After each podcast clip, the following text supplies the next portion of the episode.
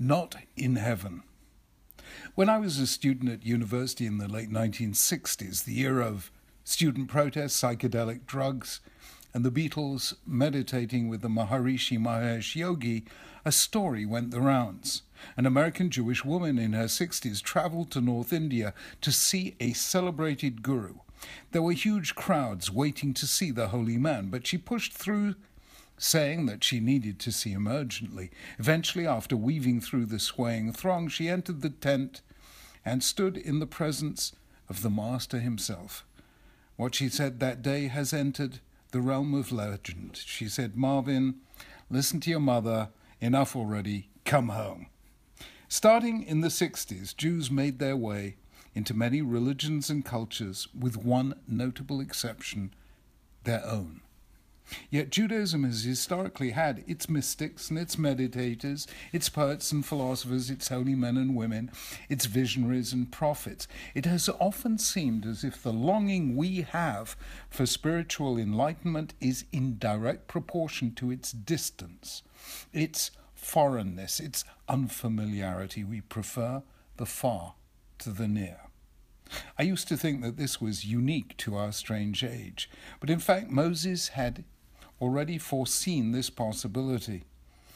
Listen to what he says in today's parasha. "Now what I am commanding you today is not too difficult for you or beyond your reach. Lo bashamayim hi," it's not in heaven, so that you have to ask who will climb to heaven and get it and proclaim it to us so that we may obey it. Lo me'eva hayam hi, it's not across the sea, so that you have to ask who will cross the sea to get it and let us hear it so that we may obey it. No, the word is Karov Hadavar, very near to you. It's in your mouth and it's in your heart so that you may obey it. Moses, in other words, had an intimation that in future Jews would say that to find inspiration we have to ascend to heaven or cross the sea. It's anywhere but here. And so it was for much of Israel's history during the First and Second Temple periods. First came the era in which people were tempted by the gods of the people around them, the Canaanite Baal or the Moabite Chemosh or the Babylonian Marduk and Astarte. Later, in Second Temple times, they were attracted to Hellenism in its Greek or Roman forms.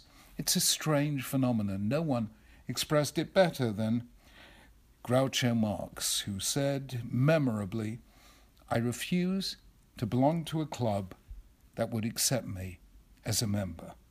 Jews have had a long tendency to fall in love with people who don't love them and to pursue almost any spiritual path so long as it isn't their own.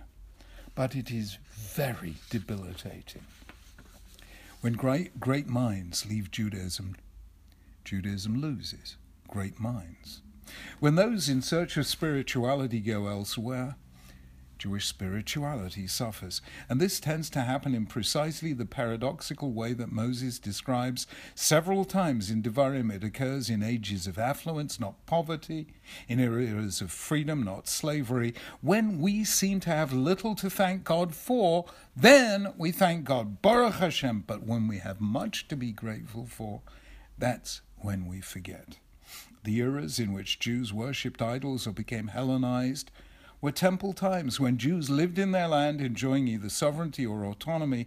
The age in which in Europe they abandoned Judaism was the period of emancipation from the late 18th to the early 20th century, when for the first time they enjoyed civil rights.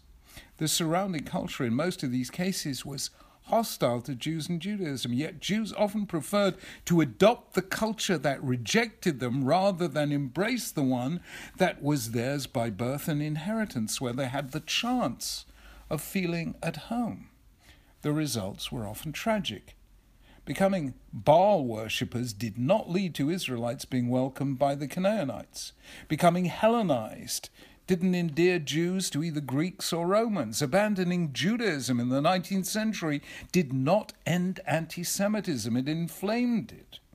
Hence the power of Moses' insistence to find truth, beauty and spirituality. You don't have to climb to heaven or cross the sea. The word is very near to you. It is in your mouth and in your heart so that you may obey it. The result was that Jews enriched other cultures more than their own. Part of Mahler's Eighth Symphony is a Catholic Mass. Irving Berlin, son of a chazan, wrote I'm Dreaming of a White Christmas. Felix Mendelssohn, grandson of one of the first enlightened Jews, Moses Mendelssohn, composed church music and rehabilitated Bach's long-neglected St. Matthew Passion. Simone Weil, one of the deepest Christian thinkers of the 20th century, described by Albert Camus as the only great spirit of our times, was born to Jewish parents. So was Edith Stein, celebrated by the Catholic Church as a saint and martyr, but murdered in Auschwitz because to the Nazis she was a Jew, and so on. Was it the failure of Europe to accept the Jewishness of Jews and Judaism?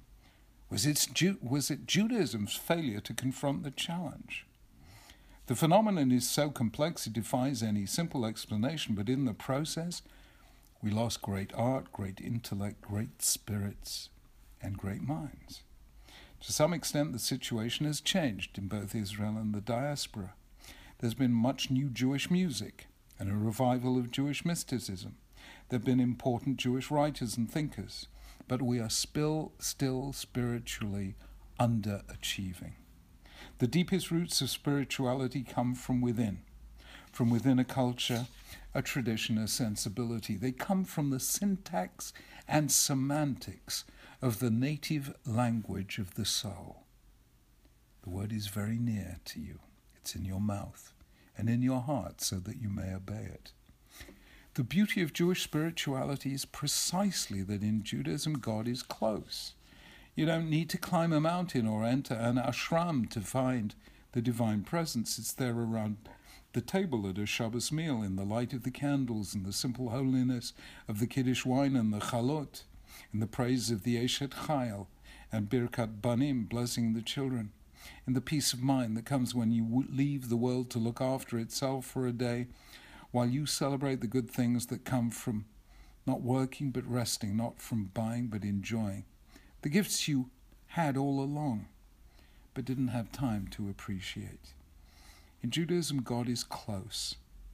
He's there in the poetry of the Psalms, the greatest literature of the soul ever written. He's there listening in to our debates as we study a page of the Talmud, or often new interpretations of ancient texts. He's there in the joy of the festivals, the tears of Tisha B'Av, the echoes of the shofar of Rosh Hashanah, and the contrition of Yom Kippur. He's there in the very air of the land of Israel and the stones of Jerusalem, where the oldest of the old and the newest of the new mingle together like close friends. God is near. That's the overwhelming feeling I get from a lifetime of engaging with the faith of our ancestors. Judaism needed no cathedrals, no monasteries, no abstruse theologies, no metaphysical ingenuities, beautiful though all of these are, because for us, God is the God of everyone and everywhere, who has time for each of us, and who meets us where we are, if we are willing to open our soul to him. I am a rabbi. For 22 years I was a chief rabbi, but in the end I think it was we, the rabbis, who didn't do enough to help people open their doors, their minds, and their feelings to the presence beyond the universe, who created us in love that our ancestors knew so well and loved so much.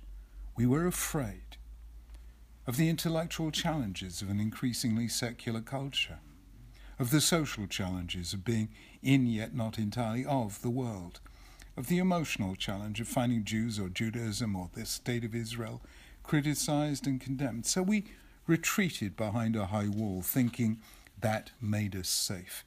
Truth is, high walls never make you safe. They only make you fearful. The only thing that makes you safe is confronting the challenges without fear and inspiring others to do likewise. What Moses meant in those extraordinary words, Lo b'shamayim hi v'lo me'ever hayam, it is not up in heaven, nor is it beyond the sea, was this.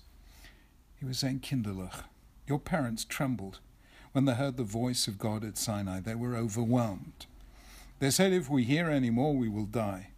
So God found ways in which you could meet him without being overwhelmed. Yes, he is creator, sovereign, supreme power, first cause, mover of the planets and the stars. But he is also parent, partner, lover, friend. He is Shechinah, from Shachain, meaning the neighbor next door. So thank him every morning for the gift of life. Say the Shema twice daily for the gift of love.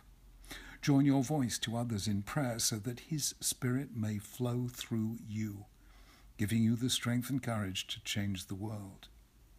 When you can't see him, it's because you're looking in the wrong direction. When he seems absent, he is there behind the door, but you have to open it. Don't treat him like a stranger. He loves you. He believes in you. He wants your success.